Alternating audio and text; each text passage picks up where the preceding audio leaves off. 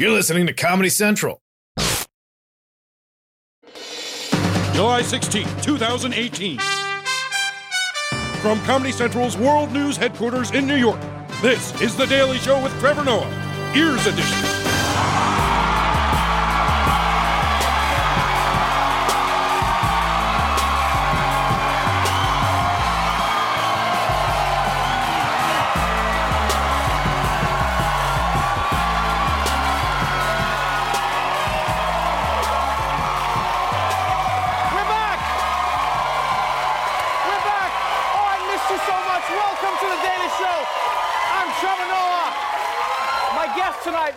Tonight, is the writer and director of the amazing new movie Sorry to Bother You. Boots Riley is here, everyone. Man, I'm excited about this movie. But first, let's catch up on today's headlines. Ah, yesterday was the final match of the 2018 FIFA World Cup, and it was très bien. The champagne is flowing in France. The French squad overpowering underdog Croatia 4 2 to earn their second World Cup championship. French President Emmanuel Macron was jubilant in the stands, to say the least. Tens of thousands of soccer fans partied well into the night along the Champs Elysees. Yes! Yes, I'm so excited. Africa won the World Cup. Africa won the World Cup. Africa won the World Cup. Africa won the World Cup. I mean, look, I get it. I get it. They have to say it's the French team, but look at those guys, huh? Look at those guys. You don't get that tan by hanging out in the south of France, my friends. Basically, if you don't understand, France is African's backup team, right? Once Senegal and Nigeria got knocked out, that's who we root for. You know, it's like it's like when Paul Simon wins a Grammy, we're like, yes, we'll take that too. Thank you very much. In other news, it seems like pizza magnate Papa John has been eating a little too much crazy bread. Tonight, Papa John is gone. John Schnatter stepping down as chairman of the company he started three decades ago. The controversy stemming from racial slurs he used during a conference call two months ago. Schnatter acknowledging trying to justify previous negative comments he made about NFL players taking a knee, saying Colonel Sanders called blacks the N word, and complaining that the KFC founder never faced public backlash. Ironically, the call's intent was to prevent future PR disasters. You know, I always knew Papa John would one day have to apologize in public. I just thought it would be for his pizza. Also, I love how his PR damage control strategy was to try and throw Colonel Sanders under the bus. Which is not gonna work because we already know Colonel Sanders said the N word. Just look at him. Look at him. That guy looks like he was in the room when they came up with that word. But that just goes to show you how good the man's chicken was. Black people were like, I think he owns slaves, but goddamn if he didn't nail those 11 herbs and spices. All right, let's move on to today's top story. If your name, if your name is Vladimir Putin, then today was a very good day. Because today, the President of the United States took your side in a fight between you and the United States. Breaking news siding with Putin. President Trump comes out of his meeting with the Russian president and rebukes U.S. intelligence agencies. The president is standing with the Russian president while trashing his own country. The President of the United States will not say he believes his own government over President Putin. I think that press conference was the single most embarrassing performance by an American president on the world stage that I've ever seen. Damn. The most embarrassing performance by an American president. Do you know how hard it is to achieve that? George H.W. Bush once threw up on the Japanese prime minister, and Trump is now on top. And, and just so we're on the same page here, we're on the same page, right? Uh, when they set up this meeting last month, no one knew what it was meant to be about, right? They never knew what the meeting was for. They, they didn't know if it was going to be about nuclear weapons. Was it going to be about the war in Syria, missile defenses in Europe? Uh, I mean, maybe it was just going to be Trump going in to see Putin for his annual performance review. No one knew what it was. the meeting had no agenda, right?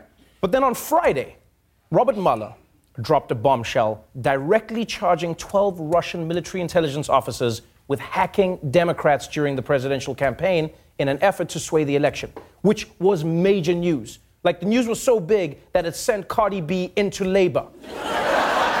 She's like, Robert Mueller dropping indictments. This baby coming out now.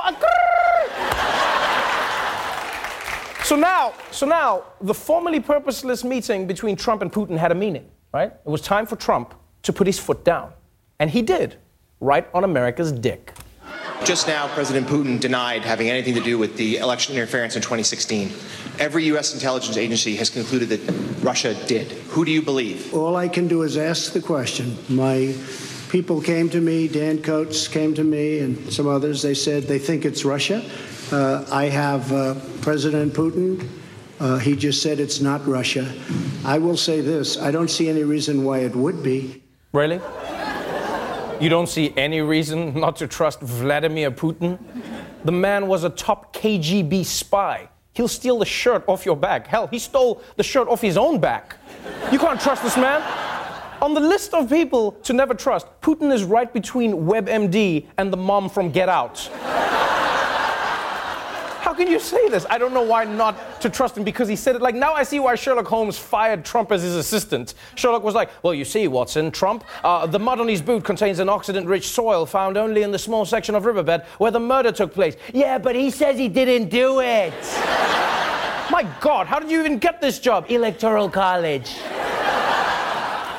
so basically, Trump believes Vladimir Putin over his own national security team.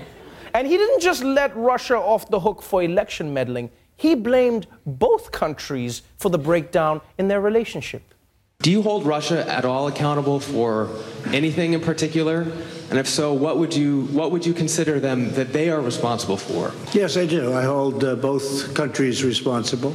I think that the United States has been foolish. I think we've all been foolish. We should have had this dialogue a long time ago a long time, frankly, before I got to office. And I think we're all uh, to blame. But uh, I do feel that uh, we have both made some mistakes. Now, in, in Trump's defense, he has a good point. Sure, on the one hand, Russia messed with the US by meddling in their elections, but on the other hand, America held elections. So they were asking for it. Yeah, it makes sense. And look, don't get me wrong, don't get me wrong. I wasn't expecting Trump to cuss out Putin to his face, but you have to admit, it's pretty wild for the President of the United States to defend Russia against the United States. It's like seeing your team's cheerleader pumping up the other side. It's like, go team, and also their team. Both teams, but mostly their team. I mean, come on, Trump. Be aggressive. Be aggressive. and, and once again, once again, all of this brings up the old question of what exactly is going on between Putin and Trump. And we still don't know.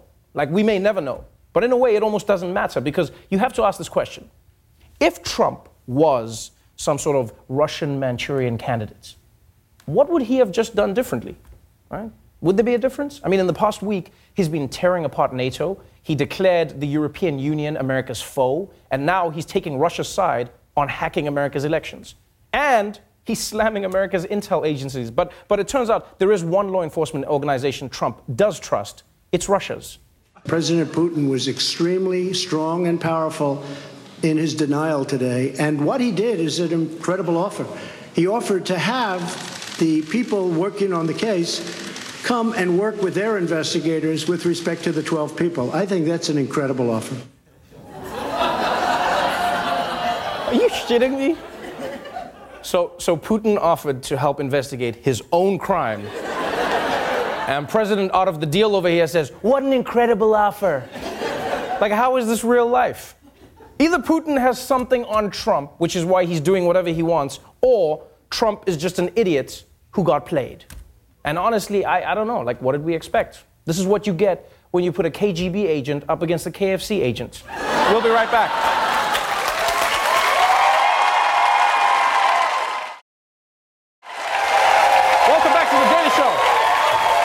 Tonight is the writer and director of the critically acclaimed new film, Sorry to Bother You. Please welcome Boots Riley.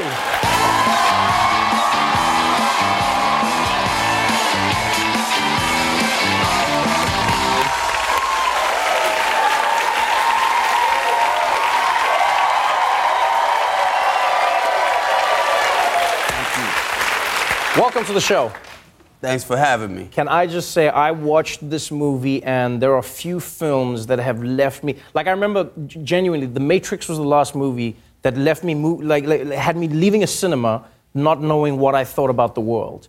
This film has been phenomenal. Word of mouth is blowing it up everywhere. Did you expect this when you directed and wrote it? Uh, of course, you know, I have big dreams, so I hoped for it, but I did not expect it. Right. You know, I, uh, I, I think what's happening is one, it's a, it's a funny movie, and people aren't used to have, thinking and laughing at the same time with Right, the, right, the way right. the movies are right now. And so, uh, yeah, I think people are, are seeing something new that should have been in cinema already.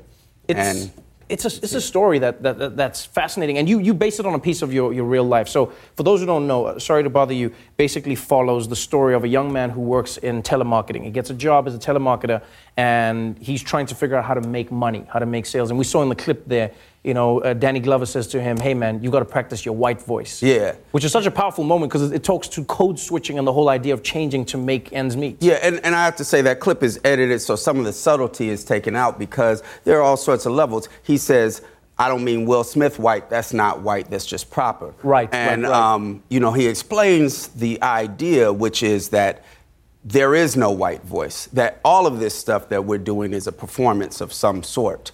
And the mythical idea of the white voice is this one where there are no problems, where you got your bills paid, you never get le- you never get fired, you just get laid off. Right, right. You know, that sort of a thing that, that is almost the opposite of the racist black tropes, the racist tropes of black folks. Right, right, right. Which are that we're savage and um, all our problems, poverty, our poverty comes from bad choices that we make. So the opposite of that is this mythical white voice that Right. we sometimes have to put on in order to survive. I feel like you you've never put on that voice as a person. Like you know, uh, for those who don't know you, I mean, you are you are known in the Oakland and San Francisco community as a rapper. Uh, you you wrote this this this story. It wasn't picked up for a long time. Um, you believed in it though, so you kept on pushing it. But you don't strike me as the kind of person who's ever said, "I'm going to blend into the world." I'm going to I'm going to be what everyone wants me to be. And this movie is definitely not that as well. Did you have you ever been in a place where you thought to yourself, "Let me just blend in and, and try and make the money the normal way"? Well, no, but except, I mean, I did do telemarketing and I had some version of the white voice, and I was, it was in order to sell to to sell that, and what it what that is over the phone is a little different than the one that people have to do like in their corporate job, Right. where people see that they're black, but hey, I'm talking in a way so you know that I am not dangerous or Right, some, right, something like that. But over, in the movie at the beginning and over the phone when I was doing telemarketing, it was I'm lying to you, and you. I want you to think that I'm white so that you will spend some money with me. Right, and that's- that's, a testament to the, the racism that exists out there. And a lot of the story is about mega corporations and, and these Yeah. super billionaires making so much money and their employees struggling just to make ends meet. Exactly, because and and it's funny because movies don't usually deal with that, even though it's something that they don't usually deal with the struggle that's happening. Rebellion is edited out of the worlds that we create with our movies, unless it's like 300 years from now in some world we can't relate to. But what's happening now is the product of us ignoring what's been going on for a long time, and that's us living in this system. It's, it comes from the economic system that we're under. And this, this uh, film does deal with race, but it deals with race as it intersects with, our, with the economic system we're in. It's one of those films where, honestly, if I tried to describe it to somebody, I would be doing it uh, a disservice. All I say to anyone who will listen to me is go and watch this movie. You will not regret spending that cash. Thank you so much for being on the show. Thank you. To bother you is in theaters now. I promise you, you'll love it. Boots Riley, everybody. Yo, man. I'm-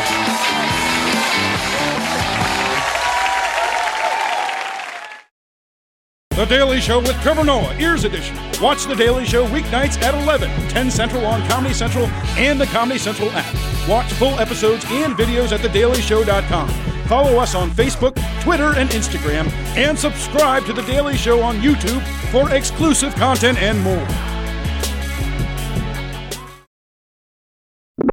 This has been a Comedy Central podcast.